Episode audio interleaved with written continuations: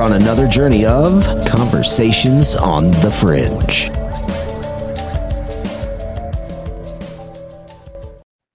All right. Good morning, good evening, good afternoon, wherever you are in the world. My name is Josh. That's Vince Tagliavia. This is the Red Pill Project's Conversations on the Fringe, live with you every Friday night, 9 30 p.m. Eastern Standard Time. This is where we uh, take a break from the politics, from the the hunt on the New World Order, and take a break from kind of even just thinking about the uh, massive atrocities that are being committed across this world, and we we expand our mind into the the deep ocean of mystery, and we look at things that typically normal people don't have conversations about. And tonight, we're going to be looking at the best of conversation on the fringe. We did this a few weeks ago and uh, had a great time doing it. Actually, we only we had like ten clips. We only got through like three, and so mm-hmm. it, it, definitely increases the conversation and levels of topic. And so tonight we're gonna we're gonna be watching a few clips from past episodes, and and me and Vince will discuss those topics at hand. And, and you guys are welcome to chime in as well. Bring your questions if you have a question or anything of that nature. We can bring it right up on the screen because we got uh, we got some cool functionality now. Excuse me. All right. Vince, how you doing? I'm doing top drawer over here from Washington State. You know, can't complain. Could always be worse. Happy it's Friday. I love Fringe and the weekend. So I always look forward to it. Very Thanks cool. for having me. Oh, I'm glad you joined me. And for everybody out there, if you're wondering what we're looking at right now, Ooh. this looks like a, a artist impressionation but this is actually a uh, an image taken by the James Webb Space Telescope of Uranus and its rings, which I find really interesting. And it, it looks like uh, the, the problem with a lot of these telescopes like this is that the closer the objects are in distance, it harder is to really focus in on them. Because when you imagine a James Webb telescope like that, you should be able to get a crystal clear photo of something like that. But apparently not, right? I mean, gosh, Yeah, you know, I just without the video, that sounds very suspect. But it, yeah, it, that's really an amazing does. picture. Absolutely beautiful. So space. This was interesting today. Okay. So you had Intelsat IS 40 E from uh, SpaceX that was uh, released today. This is a, a satellite that was launched. And I want yeah. everybody to watch this video and take a look at this and tell me what's wrong. What do you what do you see here? Okay. And I'm gonna try to blow this up. I'm gonna get rid of me and Vince. I'm still here. Yep. Watch this video and check it out. Payload separation confirmed. A beautiful view there, as you can see, and as we heard called out, successful confirmation of the Intelsat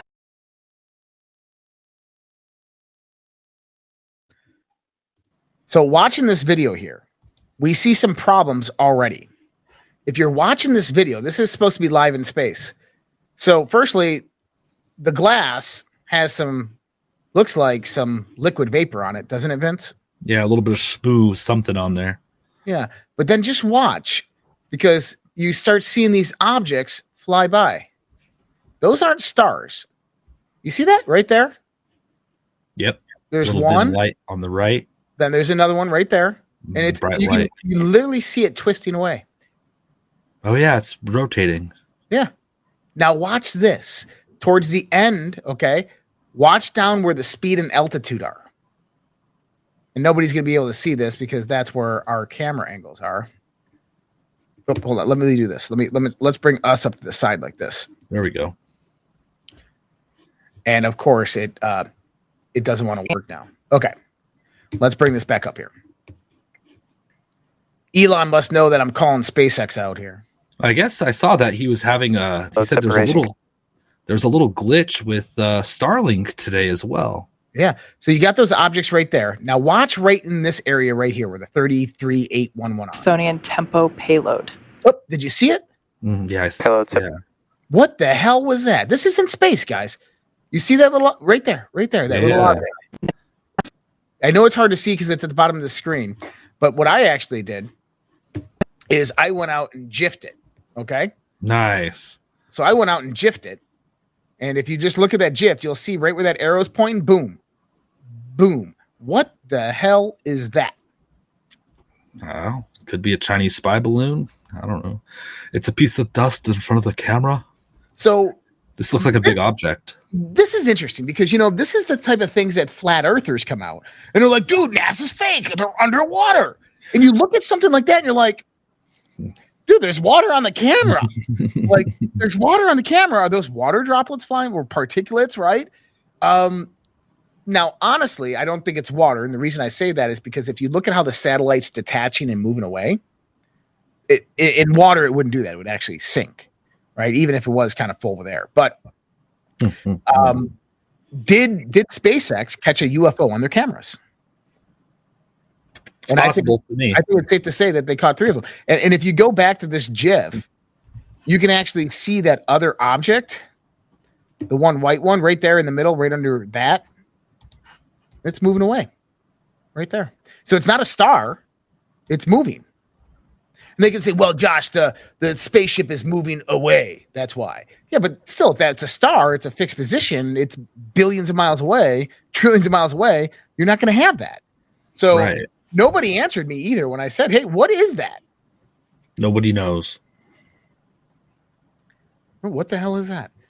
So pretty interesting that they caught a UFO. That's uh, I don't know. I I, th- I find it crazy. It's pretty interesting. It just the whole alien thing, man. I think maybe that's the next uh, move. I, I always think that maybe that's the next move. Is aliens next? Is it zombies? Alien next. Are they going to go to the fringe to just put the icing on the cake? The fringe icing?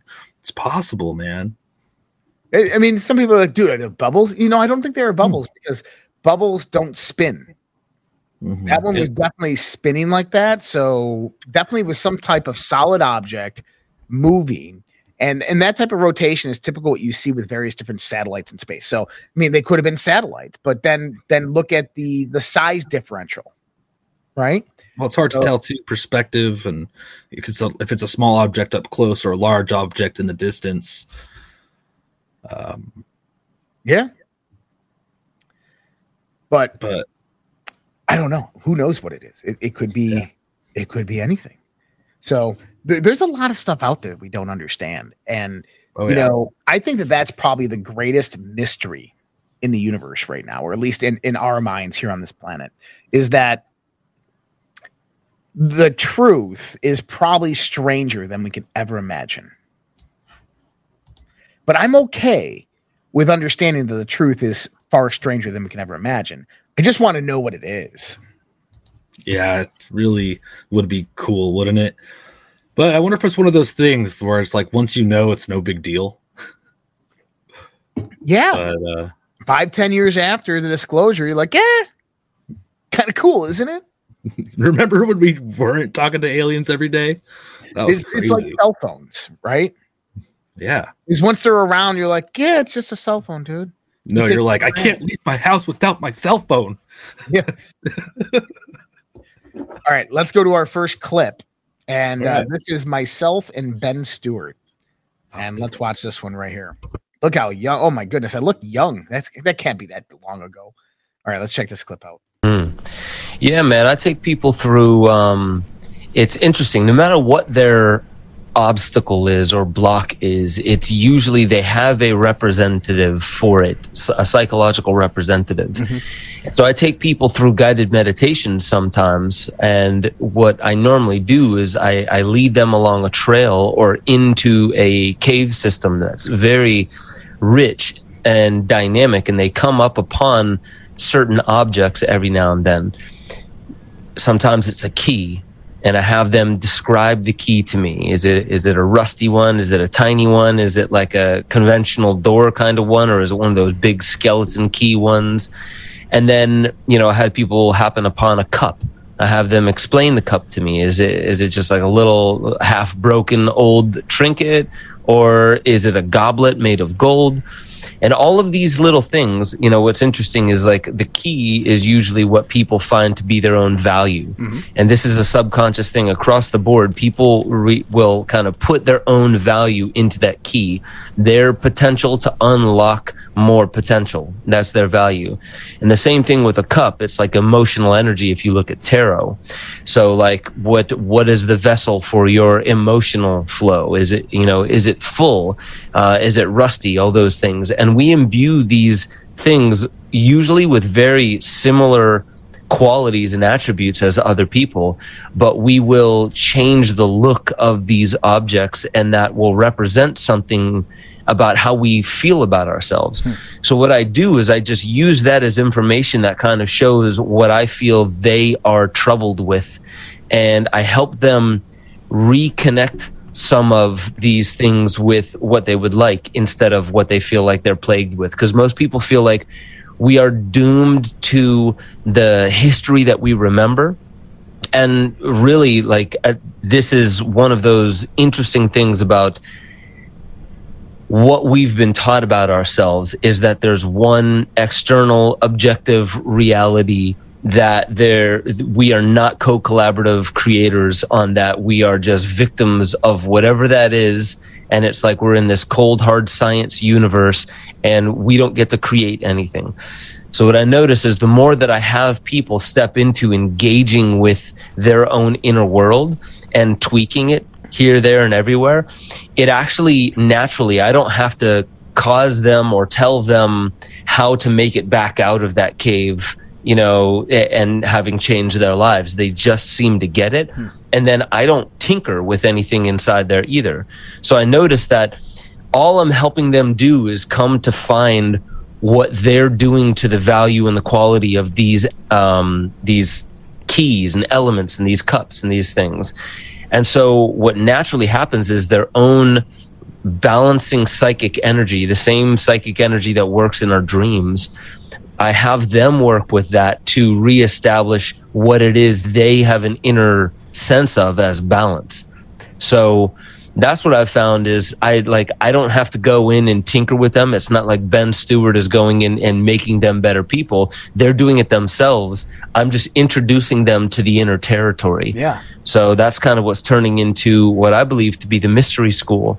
You know, I've I've spoken about mystery schools throughout history or throughout like the past 10, 15 years, but what I notice is that even in the early part of my career, if I speak about the mystery schools, it's almost like I had to find research to point to something external and outside of ourselves. And I'm starting to realize more and more is that we each bring an aspect of the mystery school to it as well. We're not just victims of whatever this mystery school was. It's not a concrete, objective reality outside of us. It's also co created by us. Mm. Well, well said, Ben. What are your thoughts on that, Vince? Oh man, well, um, when I went through to clip these, by the way, I came across some old shows and stuff, and you because you mentioned first off, man, how look how young I look, and even just clips from a year ago, I was doing the same thing, like our Halloween, uh, our Yeah. Halloween episode and stuff, and I was just kind of laughing and reminiscing going back through. But Ben, he's got some interesting things to say there, and I love this self help stuff because I'm always trying to better myself, and I love that he helps people with that in the very modern type of way where he goes into the psyche, he does these meditations, he gives it his best shot, and people actually improve on their own just by having the conversation, kind of like a therapy. But when he said he takes them through this meditation and he has them go through a cave system that they imagine, uh, first of all, it reminds me of your house meditation. Second of all, he says that they come across a key, and that key is kind of like their their potential of what they think their life could be. When he first said key, I kind of imagined a little bit of an ornate skeleton key type thing, and then Mhm. he's continued. I wanted to ask you what came to your mind, and for the cup, just right when he mentioned it, I think of like a copper cup with a little handle.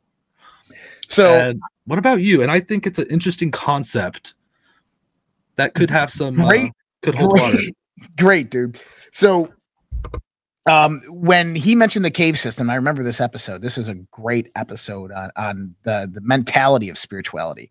Um, what he's talking about here is, is really reminiscent of kind of uh, Plato's cave. Uh, the whole paradox of Plato's cave is you have three men chained and locked behind a wall in a cave. There's a door on the other side of the wall that lets sunshine in, and the men they live their whole lives in this cave only seeing the shadows of the outside world on the cave and believe that those shadows are the world. So that was the first thing that came to my mind. And this meditation he organizes very similar to this. And but what happens is is when you go through this cave, you discover certain things about yourself self and these are derived from the archetypes in the mind that are relayed through emotional anchors okay and so when he said key the first thing I thought of was a wooden skeleton key, brown wooden skeleton key. Wow. When he said um, cup, actually, what flashed in my mind was Indiana Jones and the Last Crusade and them picking up the chalice of Jesus, the Ooh, carpenter's cup. That's and that's just what came to my mind when they Yeah. said those. And it, interesting enough, today is Good Friday. Happy Good Oh Friday, everybody. gosh. Thank you. um, and uh, the the work is done. Right, it it it, it, has been done. Um, and uh, you know, I, I I when I think about, and I'll talk about Good Friday in a minute, but when I think about what he was saying there is that there's this archetypical nature that we can go through within our own exo esoteric centers that within each and one of us is a mystery waiting to be unlocked that helps unlock the consensus mystery of who and what we are and our roles in this universe. And I think that uh, we should all deep dive into ourselves and truly try to discover these mysteries. Um, and if you guys, benjosephstewart.com, check him out. He's, he's Oh man. phenomenal. Um, good, good, uh, good guy right there. So, what are your thoughts? So, so tell me your thoughts because I mean that's what I saw. I saw the wooden chalice, the carpenter's cup, and I saw a wood. And it's interesting, it's wood and wood, but a wooden skeleton key. Yeah, that's a, the wooden skeleton skeleton key. I don't know what to think of that. That's like I'd never even seen such a thing, even in a movie. I don't think it's odd, but um, you know, I just think it's a interesting exercise, and I would actually, I'm, I would love to do something like that, and uh, it reminds me of a uh, technique used to remember things that I once heard, and it was uh, imagining a mansion imagine a mansion and that it's always the same mansion. So basically, you build a mansion in your mind Yep. with a big, elaborate entryway and uh, just like a dream mansion.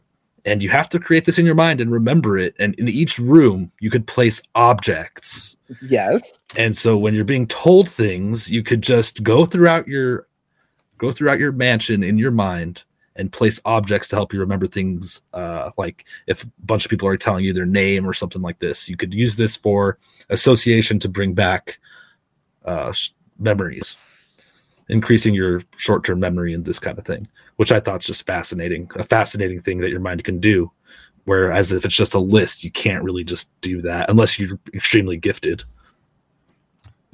So I like what you said. And when we used to do the Sunday uh, spiritual meditations, um, there, there was one thing that I incorporated that I used to do a lot um, when I was in coaching and consulting with uh, business leaders and stuff. And and this was specific because what it was is um, I told everybody that inside your mind you have a place, and think of this place as a mansion or as a house. And most of us dwell in the lower rooms of this house. And I, what I want you to do is I want you to imagine this house and you're going upstairs and there's a room. And you walk into this room and inside this room, this is where you put all these things that bother you, all these stresses of life, all these things that bring you tension. And I want you to go into the room and I want you to look at how cluttered and stacked it is or or how disorganized it is. And I want you to go in there and I want you to start picking up the objects and start moving them around. I want you to start cleaning up that room. And at the same time, while you're cleaning up the room, I want you to open the windows. Get a breeze flowing through that room. Pick up the objects, look at it, see what it means to you. Right. And then I said, there's an attic. And you can go to the door of the attic. And, the, and when you open the door to the attic, the steps are usually going to be really, really steep. But when you go up there, you're going to find various different boxes stored away that are sealed. And you're going to see a mystery chest. And inside that mystery chest, you can unlock it. And there's going to be all different types of, of new things awakening for you. And so I, I like that example in the sense of meditation. Yeah, it's Um, so fun. I wonder if you could do that by yourself. I'm sure you can if you have some kind of guidance. Yeah. Yeah. The mind fascinates me, man. I love that stuff. and he ended talking about being actually kind of uh not basically it reminds me of I say it all the time not to be a victim especially in the times we live in and that we actually are creators in this universe and that we have so much potential to do so many things but we get stuck in these in these mind loops or we just get stuck in these mindsets where that's just not the case and we just become victims of our surroundings that's why when i come across something shitty and tell me uh, this might be a bad habit or this might be uh, cowardly or whatever i'll leave I just leave. I'll disappear and I'll find myself in a better place where I'm happier. That happens if there's an ounce of uncomfortability, uh, somebody I don't want to hang out with, anything like that. I just leave. I'm like, this, I'm done. Bye. And I love that. And he said, uh, as it pertains to the mystery schools, that you're a part of that too. Mhm. Well, we all are. We all are, and, Yeah. and I think that's what all good religion was trying to explain to us: is that deep down inside of us is the truth of who and what we are, and that we have to we have to extrapolate it out of ourselves through inquiry and discovery. Um, I talked to my mother today, and I hadn't talked to my mother in, in probably about a month. And it was a really good conversation. It was like a two hour conversation. It was great. She's probably listening now Oh, good. but um you know I, i've said this before we have like very very old blood in my family right And, Yeah. uh, very special blood i guess is we have psychic inclinations these types of things my mother's very prophetic in a christian sense. Um, she teaches the bible she teaches prophecy she teaches all these different things. And, and every time i listen to her it, she she's teaching me something right? And today was one of the first times that we talked that we actually agreed on everything. And she's she's talking about you know it's good friday jesus resurrection. Uh, we're talking about prophecy and revelation and we actually were agreeing and it was quite interesting. I actually introduced her to the pineal gland. I showed her the correlation to Oh, jesus' wow. verse in the sense of let thine eye be single the body shall fill with light. I gave her the meaning of light in the uh, the bible as meaning the soul. She agreed with that. She completely understood it. And um, we were talking a little bit about fertility goddesses and that type of stuff and how all that came about. Um, for wow. for you know, the Easter is Sunday, and Easter Yeah. represents the the rising of Jesus from the tomb. Um, also, when we look at this, is if we go pre Christianity or pre um, New Testament, if you want to look at it like Mhm. that, you have various different cultures who celebrated the same time, Easter. Um, after Passover, so basically, if you look at it in an, in an astral theological point of view, is you have the sun and Saturn. They they do this battle every day. So basically, what happens is for forty days and forty nights, Saturn rises before the sun. Okay, it's weird. I don't have a QR code up. Uh, Saturn rises before the sun for forty days and forty nights, and then Saturn goes away, and Venus starts rising. Now, Venus is known as the bringer of light. It's known as the morning star. Right. What, does that sound like, right? Prometheus is the masculine variation of Venus. We have um, Ishtar, which can be the the female derivation of Venus, but it represents that Passover has occurred, that the sun has passed over what's known as the Tropic of Capricorn. All right. And so when the, the Jews they calculate Passover, what they're actually calculating is the time at when the sun will pass over on its rising the Tropic of Capricorn. Why does that matter? Because I've always talked about the analemma through the sky. Mm-hmm. And really what it is is that the sun increases one degree every day in the sky, which means that there's as you move into spring and summer, there's more light increasing every day. Well, light overtakes darkness from dark to light, right?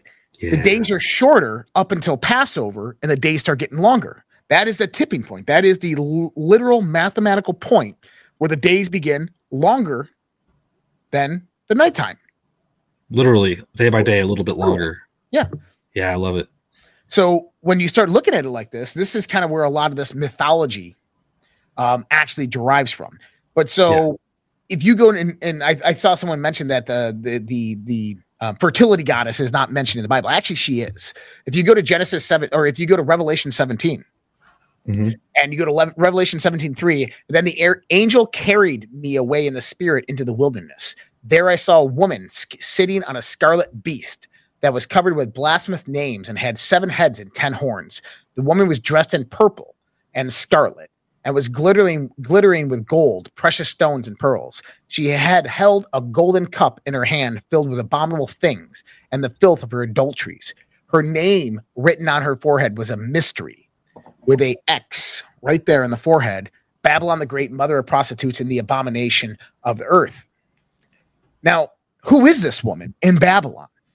Now, this is interesting because, firstly, there's a lot of correlation here in the sense of, of you have to go back to Babylon, Nimrod, right? Nimrod's wife was Ishtar. Ishtar was a predominant goddess that was worshipped in Babylon during this time. So when they say, because we have the Tower of Babel, now Babel in, in Hebrew is Bab and El, so two words. And if you look these up in Hebrew, they translate to gate of God, God's gate. Okay. And so it's not talking about language, it's talking about the gateway to God. And so God came down and destroyed the Tower of Babel. But what God? Hmm. The God of Babylon. The God of Babylon, the goddess of Babylon at the time was Ishtar. Ishtar destroyed the Tower of Babel. This is why she was recognized as an abomination. And this is why you see this. Now, if I asked you, if you go to like various different mythologies and I say, what was the color of the third eye? Oh, interesting. What do they say? Well, what they say it's purple, I don't know. Yeah. indigo, right? So the woman was dressed in purple and scarlet. Purple Oh, and scarlet shit. is, indi- is is indigo. so So, and she wore upon her forehead the word mystery. There's an X across her forehead right here. The reason is, is because she got rid of the gate to God, the gate of communication between God. whoa, Yeah. And, and so, that's pretty dark. Um, well, in the way she did it, and, and it- so here's the thing Ishtar is nothing more than Samarisus, is nothing more than um, than Athena or Minerva or Isis in Egyptian mythology. Isis wore a veil that hid the secrets and the wisdom of the universe behind her eyes. Um, Athena and Minerva, they were born out of the third eye of Zeus and contain all the knowledge of all the gods, and they hid it in the darkness because they didn't trust mankind with the knowledge. So when you start looking at that perspective, what they're talking about is that the hidden occulted knowledge, the, the communication or relationship with God is directed through your third eye. And the knowledge of the third eye, how to awaken it, all this stuff was hidden from man. So when Jesus says, Let thine, thine eye be single and the body shall fill with light, the light is the soul. The body shall fill with the soul, the spirit of God. And so in, in Revelation 17, the prostitute of the beast, you got to remember, prostitutes back then did not mean prostitutes now. oh, really? Okay. I was wondering about that. Oh, yeah. They, they, it represented more in the sense of fertility, Hmm. okay, than it does a, a profession of horse, hoarseness. Oh, so it's like a fertile woman, a prostitute? Right. Uh, exactly. So Ishtar is the one that destroys the Tower of Babel, which is not necessarily a real tower, but instead the knowledge pertaining to the third eye, which separates man from God. Interesting. Yeah, pretty mind blowing. Huh? How? Yeah, it's very fascinating. How do you interpret this seven heads, ten horns situation? Well, that's interesting. Samarisus, uh, Samarisus, Samarisus. Um, she had a crown of seven golden, uh, golden rays. Okay, Huh. So this is representative of Venus, the planet Venus. But there's a lot of derivations of where these ideas come from. Um, All of these goddesses, by the way, okay, are the carriers of the light. The light or the fire, Prometheus, the fire bearer, were meant to be the carriers of knowledge in the ancient world, in occultism or even pre Christianity, right? So the word Easter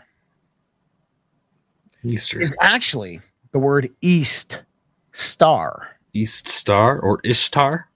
or Ish star, East star, which is Venus. Now, many people won't like me for this tonight, but that's also the bringer of light, the morning light. That is also known as, in, in various older occult traditions, that's known as Lucifer, the Mhm. masculine derivation of that.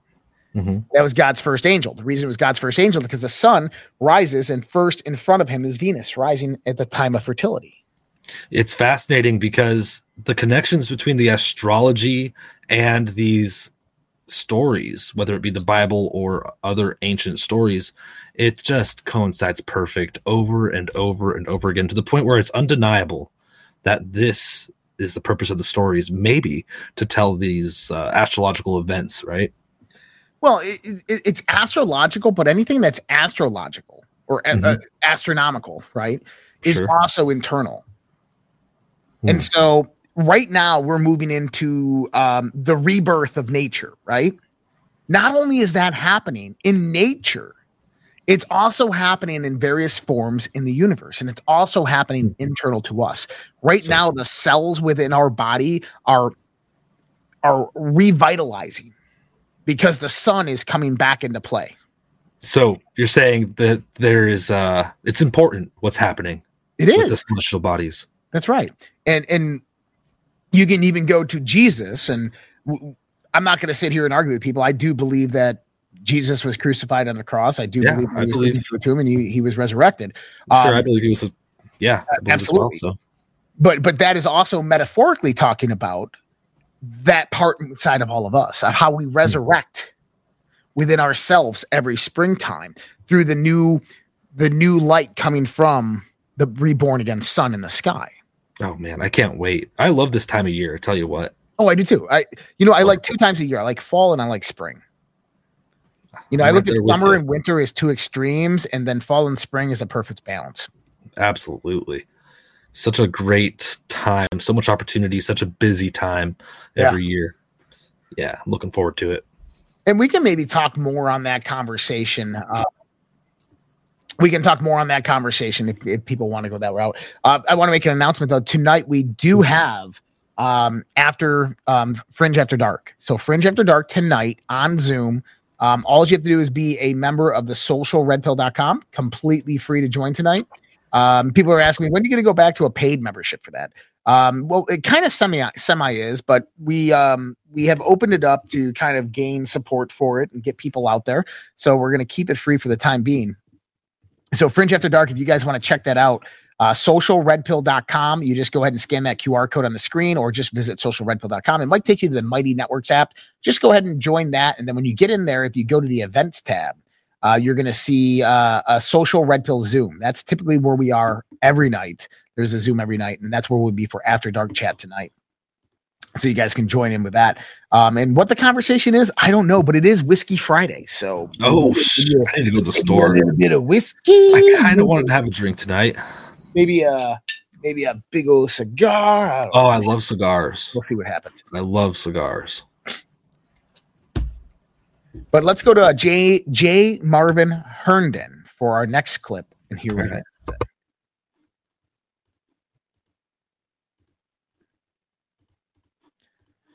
And I look skinnier in this one.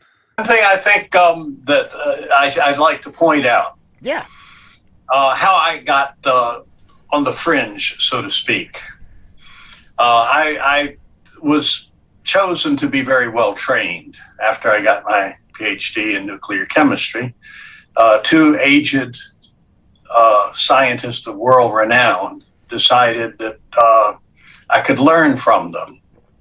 And so for three years, that's what I did. And I learned a lot. And it was a blessing, but it was also a curse because right then the the whole science community was moving toward the big money and uh, the ideas that that happened you you don't uh, if you're getting money from the government you, you don't criticize the government. You don't criticize your colleagues because they may be reviewing your proposals anonymously.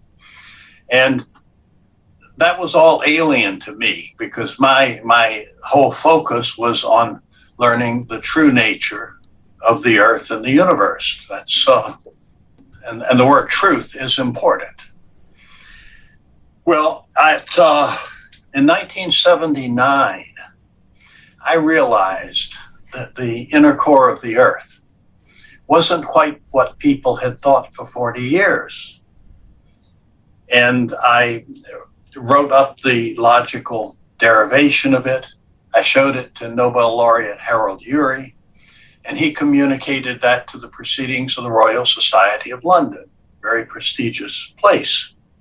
Well, while it was being reviewed and so forth and ultimately accepted for publication, I uh, thought that there would be discussion and debate, and people would try to refute the idea the way science is supposed to work. Uh, the only thing that I heard from it, I got a very complimentary, a highly complimentary letter from the woman who discovered the inner core of the mm. earth, Inge Lehmann. But the whole science community was silent. It was as if I had not published the paper. And then when my NASA grant that funded that came up for renewal, it wasn't renewed for no good reason. No. So I was excommunicated because my, my, my employment depended on a grant. So I, uh, I had several choices. One, I could capitulate and sing the, the, the, the party storyline, and maybe I could get some funding uh, or I could just disappear. But the other possibility was since I knew I was onto something really important, I decided I would just do science part time at my own expense. And that's what I've done ever since. And so I'm not beholding to anyone. Now, this idea of the inner core being something different, what that actually meant, and I learned further on, it meant that the Earth formed in a different way than the, the whole planetary science community thinks. I mean, if you watch any of the uh, uh, public radio, public television broadcasts, they, they show particles condensing out in the regions and gathering up and forming uh, rocks and bigger rocks and boulders, then planetesimals, and these are all colliding. Finally, you have a planet, then that has to go whole, melt totally, mm-hmm. so it'll have a core. Well, there was a different way, and this is a uh, way I learned from solid science, namely that the Earth formed as a giant gaseous protoplanet from this primordial matter, and that the first, at, at high pressures and high temperatures, the first thing to condense is liquid iron. So it goes to the center and makes the core of the planet before the, the other materials coalesce around it. And if it totally condenses, then you have a planet like Jupiter with a 300 Earth mass gas shell, gases and ices. And this is the way the Earth formed. And when the sun ignited, the thermonuclear ignitions ignite. That's a very violent process, and it's like super, super solar winds that just swept away the the gases of the planet, and uh, also had um, uh, swept away part of the planet Mercury, deposited it out in the asteroid belt. But uh, what was remained after the gases were blown away was a was a planet, a rocky planet, our our rocky planet, but only about two thirds the current diameter. It was compressed. There's a great deal of energy of compression, protoplanetary compression, that was stored in this beast. And over time, the planet began to decompress. But in order to decompress, it had to do one of two things either the lost heat, you know, when you compress something, it gets hot. Mm-hmm. And that heat was lost. so either that heat had to be resupplied or it would get cold. And if it got cold, it, would impede the decompression.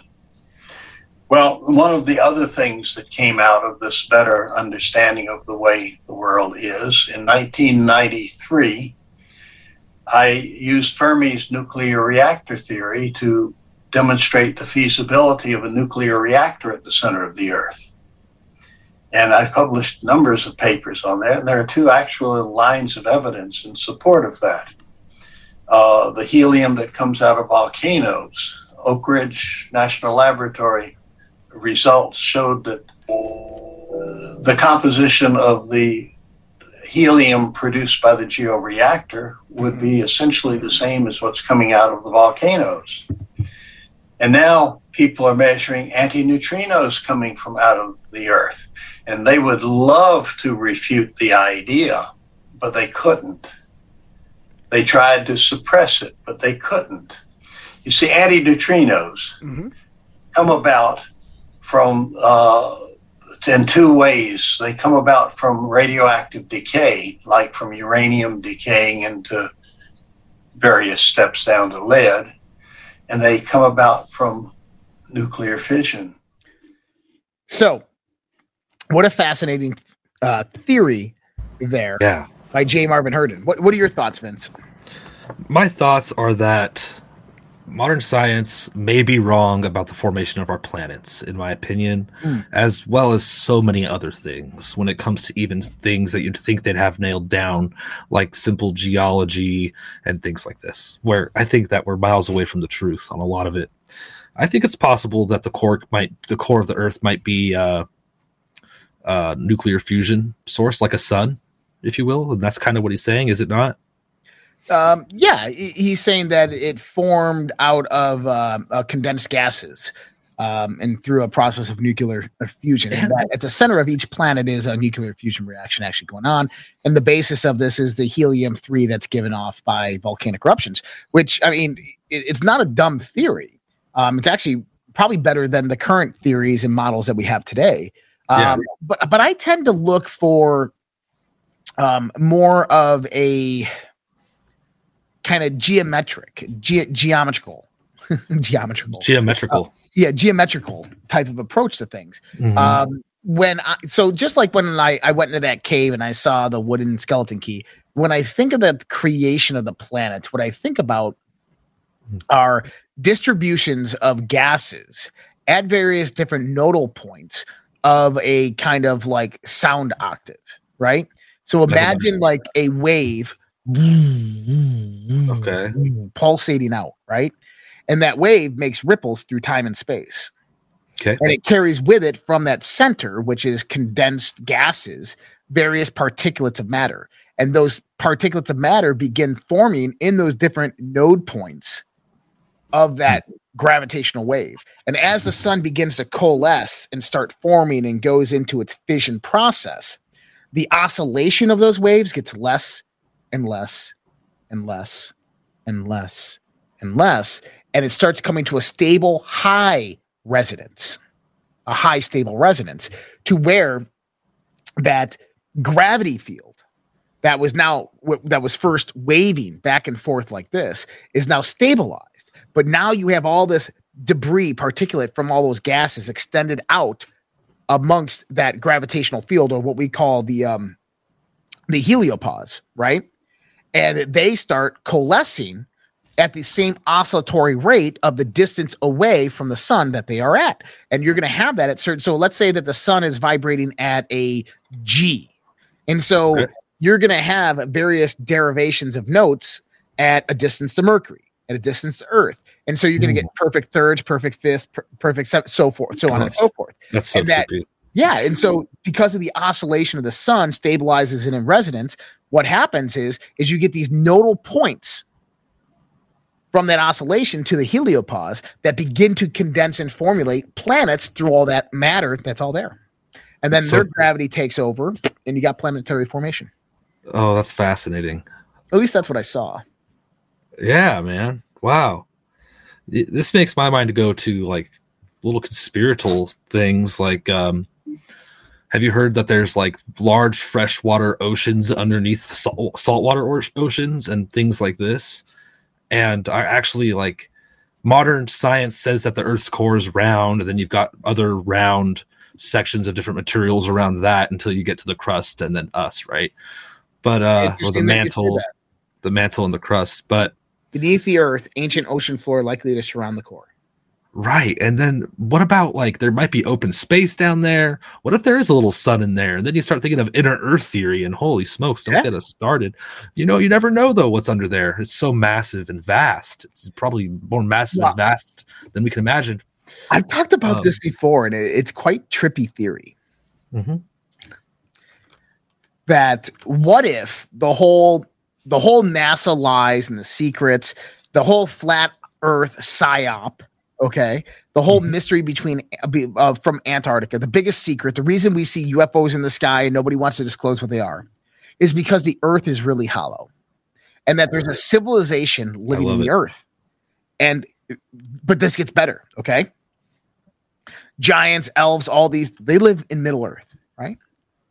But here's the thing in Yeah. the universe, throughout all the planets, all the planets are hollow. And that's where life actually thrives and starts, is in the center of the earth. And humanity was kicked out a long time ago and sent to the surface to live because the surface is much more dangerous. And they just occasionally come and keep an eye on us. And Bigfoot lives down there. And he takes us through his portals down there. Yeah, and the rogue big Bigfoot or like the explorer Bigfoot, that's when you see them is when they come from their underworld and uh come to the surface. But also I've heard a theory that the Earth's core isn't that sphere and that it's actually kind of oblong or misshapen. Oh, it's an And that- oblate spheroid. I don't even think that's the case. I think it has more uh I think it's less spherical than even that possibly. Well, course, I'm just talking it, like when when you look at the um, the Earth's shape. Um, let me see if I can find it. It's uh, there- there's like a geothermal depiction of they actually took of the Earth, and it's Mhm. pretty crazy. Um, Earth.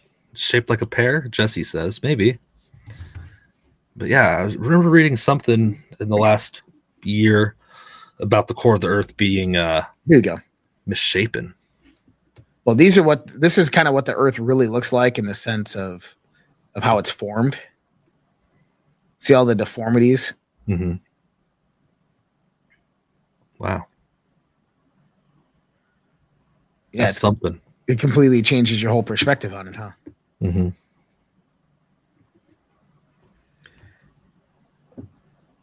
But I, I mean, as for the core, you know, un- until we get down there, we're really never going to know. But I, I think that hollow Earth theory could definitely be a possibility. And, it, and here's the thing about hollow Earth theories: it explains everything. It explains all the different conspiracy. It explains the Nazi conspiracies. It explains why they they created the flat Earth psyop. Why they, um, you know, NASA lies. All this stuff. Um, it explains all the the the drone technology that we see that people are saying are um, aliens are UFOs and aliens, right? Like, and why they won't disclose it. It it it explains the real, the real society. It explains the whole new world order aspect that we're being taken over by an entity that is kind of like in our realm but not in our realm. it All of this explains stuff is explained by it. it explains mythological creatures and elves and giants and bigfoots and extinct animals it explains a lot of weird It, stuff it does. And then humanity was kicked out of the garden. oh my god And when they got up here, they were so mad that they said, "Oh, we, we forsaken the the fallen angels to the depths of hell, the center of the earth." I wonder what we oh. did if that was the case. Who knows? But I'm just saying, I, it's just a theory. I mean, it's just. A I love that theory. I had never that's never crossed my mind, and it's a fantastic theory. Well, maybe we'll talk about it tonight on Fringe After Dark, so that get Yes. in that way. I'm down, dude. Yeah, that, it, it, it's pretty pretty novel to think of it that way, right? Um, but I mean, like I said, the whole picture, the whole idea of reality could be much stranger than you could ever imagine. And what if that's what it was? Is that silly Earthlings? You know, s- beings don't live on the surface of the planet. We live in the middle of the planet. Come on now. Right, man. the entrance, the entrance is in Antarctica. Yeah. That's why we're banned from going there for the most part. if we could raise hundreds of thousands of dollars, we could do an expedition, and that would be awesome. But uh, Be cool. Okay, I'm gonna look real skinny in this one. Um, but uh, we got time, I think, for one more. So, sure. so we're gonna we're gonna have time for one more. So let, us listen to this one. This is Marc Seifer, and this is to talk about Nikola Tesla's. Good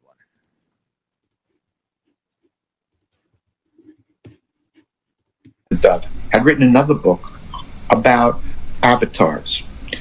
An avatar is a uh, uh, an enlightened being who comes to the earth to help us out. Jesus is an obvious case of an avatar. I make the case that Lobsang Rampa is an avatar. And there was another guy that she says in her book was an avatar. His name was Nikola Tesla. Tesla, she said, was born on the planet Venus, landed in the mountains of Yugoslavia in 1950 in 1856, came to our world to give our world uh, the induction motor, a hydroelectric power system, fluorescent lights, uh, remote control robots, uh, vertical takeoff airplanes, and on and on. Uh, and his name is Tesla. I'm thinking this. I thought Rampa's story was crazy, but this is even crazier. So no, if there was one guy who invented all this stuff, I would have heard of him. So I'm in the New York Public Library. I said, well, let me look. I find an article written by by Tesla from about 1905 on high frequency phenomena. I'm going, wow, wow, he really lived. So I go home, got back back to Rhode Island. I say to Howard, I said, I discovered this guy, uh, Nikola Tesla. He said, Oh, yeah, Tesla. So he gives me O'Neill's biography written in 1944, and he gives me another book called Tesla and the Venusian Spaceship. The Tesla was still alive, 140 years old, traveling around the Earth in a UFO, landing in this guy Arthur Matthews' backyard. Those are the two books that I start with. One of the interesting things about the Matthews book, though, it had Tesla's entire autobiography. You couldn't find this autobiography anyplace else before. Now it's all over the place on the internet. But in 1976, it was great information. So I, the only way you could get more books on Tesla was to go to a UFO organization. It was called Health Research. And I got the book of his patents. It's a thousand pages. It's called Tesla's Lectures, Articles, and Patents. And I find a hundred patents on induction motors um, and hydroelectric, what the basis of the hydroelectric power system, Mm-hmm. wireless communication, oscillators, fluorescent lights, all of that stuff, and all of his articles.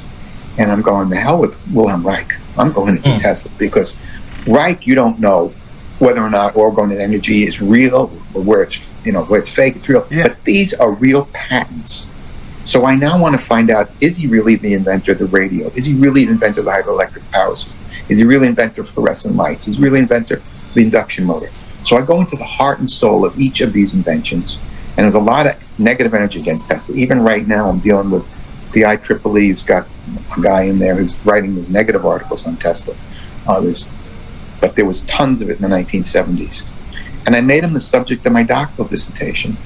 And the point of the art, uh, the doctoral dissertation was uh, what happened. Uh, I established that he really is the primary inventor behind all these inventions, and um, and his name disappeared. Why did his name disappear? That was the, the heart and soul of it, and that got morphed into uh, Wizard: The Life and Times of Nikola Tesla, and it got published first in 1996 and it's been literally a bestseller ever since, and it's more popular today than it was 20 years ago. Wow. Uh, man, I got to get Marc back on the show. oh, he's a He's dude. awesome.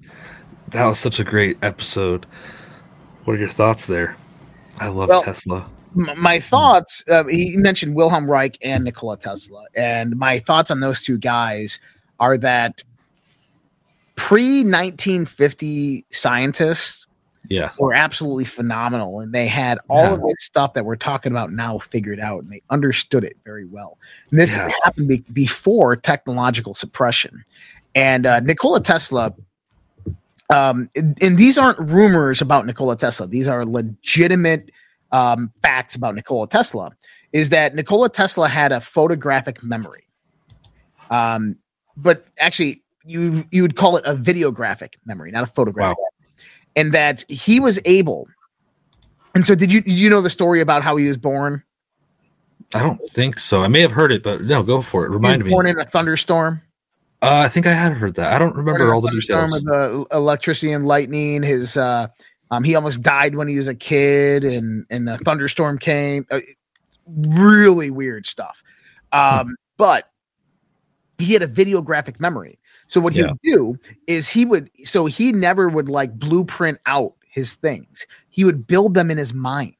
So he would build like a a AC motor in his mind and he'd put all the parts together and then he would start it up and he would let it run for 15 hours in his mind and watch how it reacted. And he would watch the voltage outputs and everything like that. And then he'd build them the scale directly from what it was inside of his mind.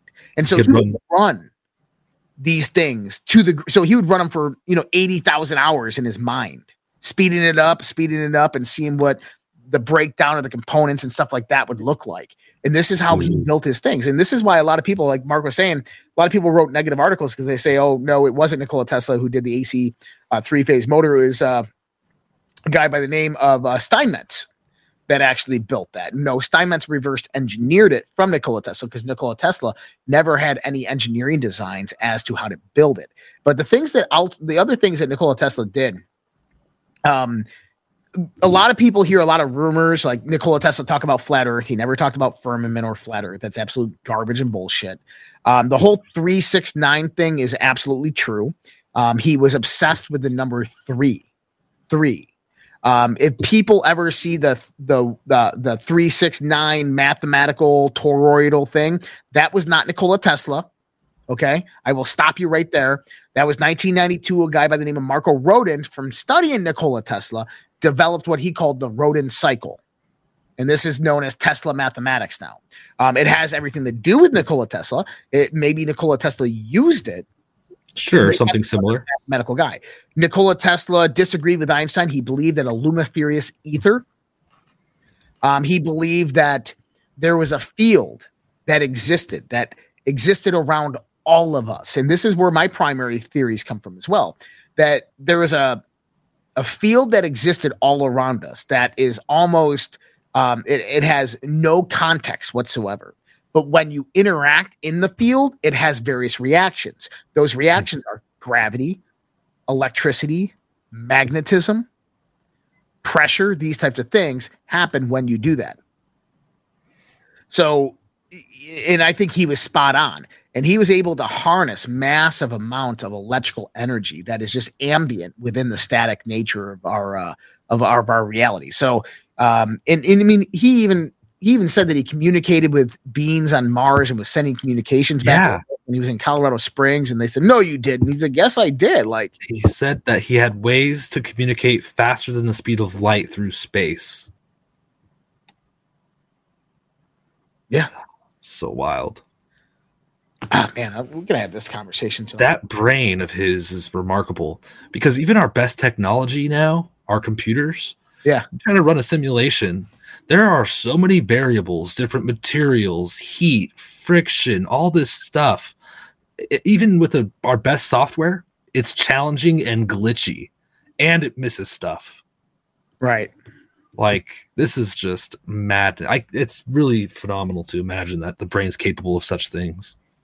Well, and, and Nikola Tesla, I mean, an absolute genius, and I, I just wish we would have another reincarnation of him. Even- have a really high pitched voice. I love that kid. He's awesome. Uh, Einstein even said that Tesla was a damn genius. Uh, that's not a direct quote, but something along those lines. so Einstein, this is a real quote that Einstein was asked, "How does it feel to be the smartest man in the world?" He says, "I don't know. You'd have to go ask Mr. Tesla." Yep. Boom.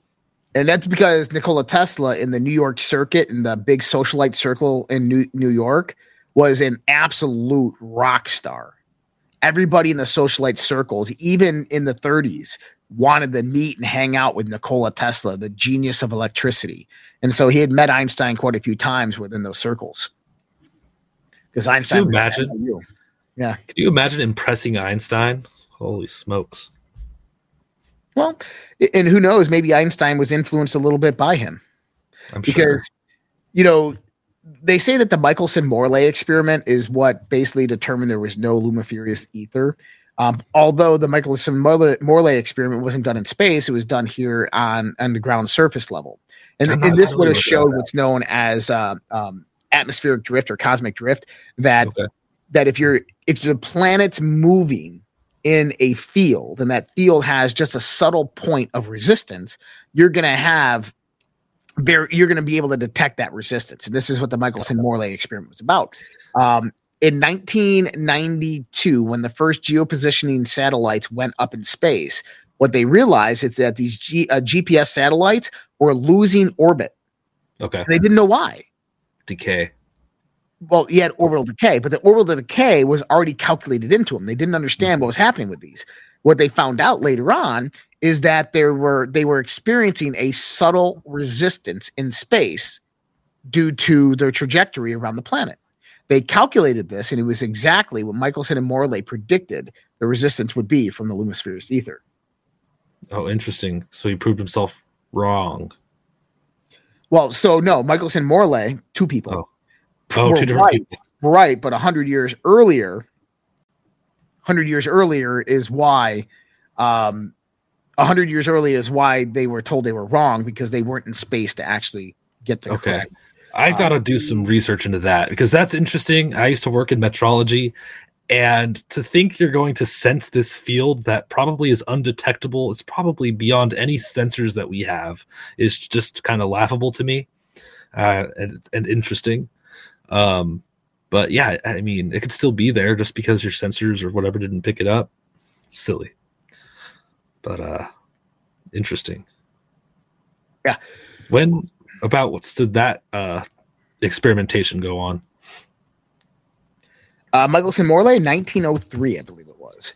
Um, but think about how Einstein might have been influenced by this.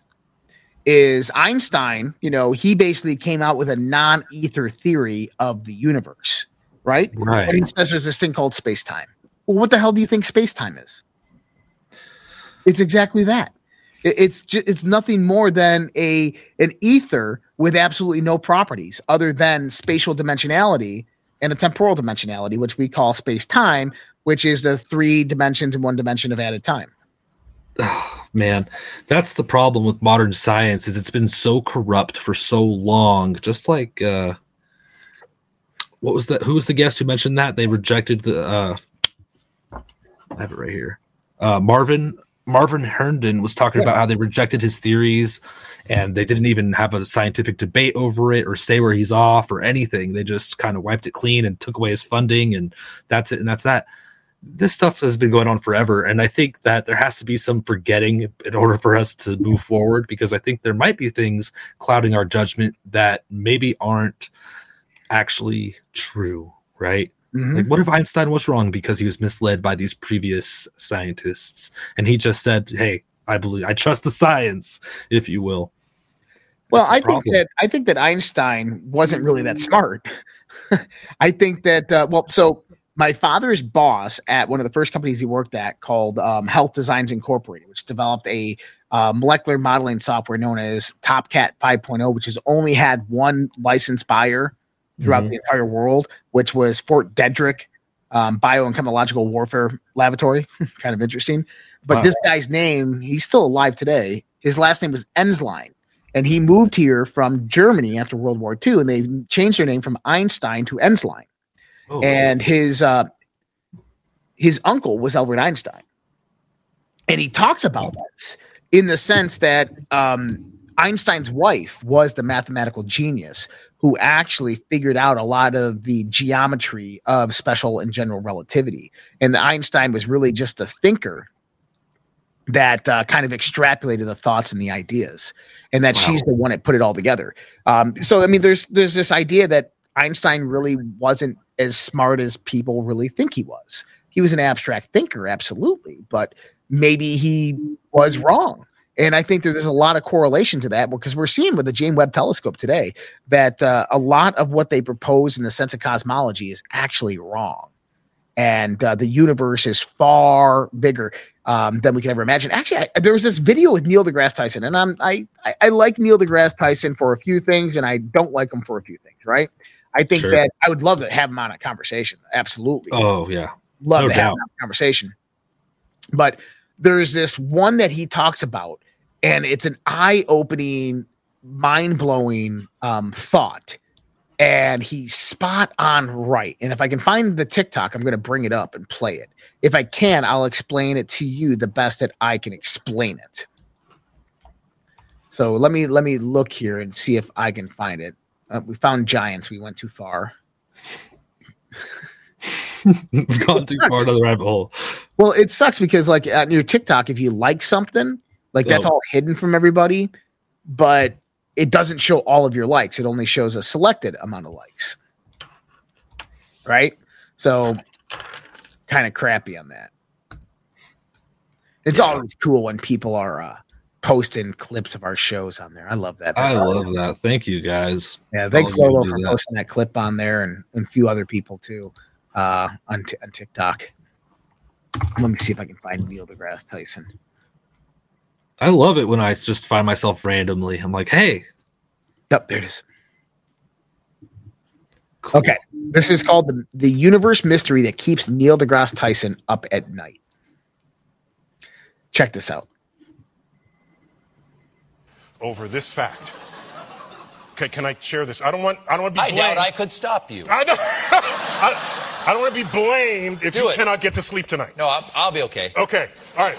So, this dark energy in the future will render the universe so large, having accelerated so significantly that all the galaxies of the night sky will have accelerated beyond our horizon. What? And, and all the galaxies are the source of our knowledge of cosmology, of the Big Bang. Everything we know about the history of the universe comes to us from these galaxies. If they accelerate beyond our horizon, the next generation of cosmic explorers will only have the stars of the Milky Way to think about. And I, so there, an, there would have been an entire chapter of the universe ripped from their view. And they will be trying to contemplate an understanding of the universe without a significant part of what its past was. And so I lose sleep wondering today, was there some previous chapter ripped from the universe itself? And here we are. and here we are, you know, touching the elephant, try, not knowing that, in fact, there's an elephant standing there. Or maybe there's the shadow of the elephant and the elephant has been moved. We don't know what we don't know. And this leaves me awake at night. I lose sleep over that. We don't know what we don't know. He must have been watching or something. So what he's talking about is dark matter is actually expanding, and that they propose that if dark matter continues expanding the way it is, it Yeah. curves the universe. When you curve the universe, you get a horizon that forms, which means that all the things that we can see in the night sky in the sense of the stars become settled on a horizon and everything else goes under because the universe is expanding so large. He proposed that what if this has already happened? That the universe that we're looking at is simply the horizon that sits on the ocean. And there's a whole other perspective of the universe on the other side. yeah, and I think he's right. I think he's That'll right. blow your mind. That'll blow your mind. Wow. I think he's right on this perspective. That really what we're seeing as the uh, the 92 billion light years across for the the universe is actually the horizon. Hmm. It's it's infinite, man. It's infinite for sure. It's infinite. But hey, guys, that's all we have for you tonight here on the Red Pill Project Conversations on the Fringe. If you guys want to join us for Fringe After Dark, we're going to be heading over there in about 25 minutes. 25 minutes from now, we're going to be heading over the Fringe After Dark. Um, the, the chat is open right now. So if you go to socialredpill.com, you scan that, you can go on the browser, open it up, or you can download the Mighty Networks app and get it as well, socialredpill.com. But if you go to the events tab, you'll see Social Red Pill Zoom. You guys can join in there. And I'm pretty sure uh, just Jim and a few other people are already on there because they probably didn't watch the show tonight. Mike Falou. But uh see, here's the thing: if you watch the show, We'll see. he'll call me out on that. We'll ask him. No, no, you don't have to ask him because if, Oh. he, if he's listening to the show, he'll call me out on that. Oh, okay, okay. I see. I Ah, see. uh, but I smart. So go on over there. It's in the events tab. You'll see Social Red Pill Zoom. Just click on that. It'll bring up the Zoom link. You can join that. I'll be there in about 25 minutes. Everybody's invited. So you guys have a great night. Be on over there.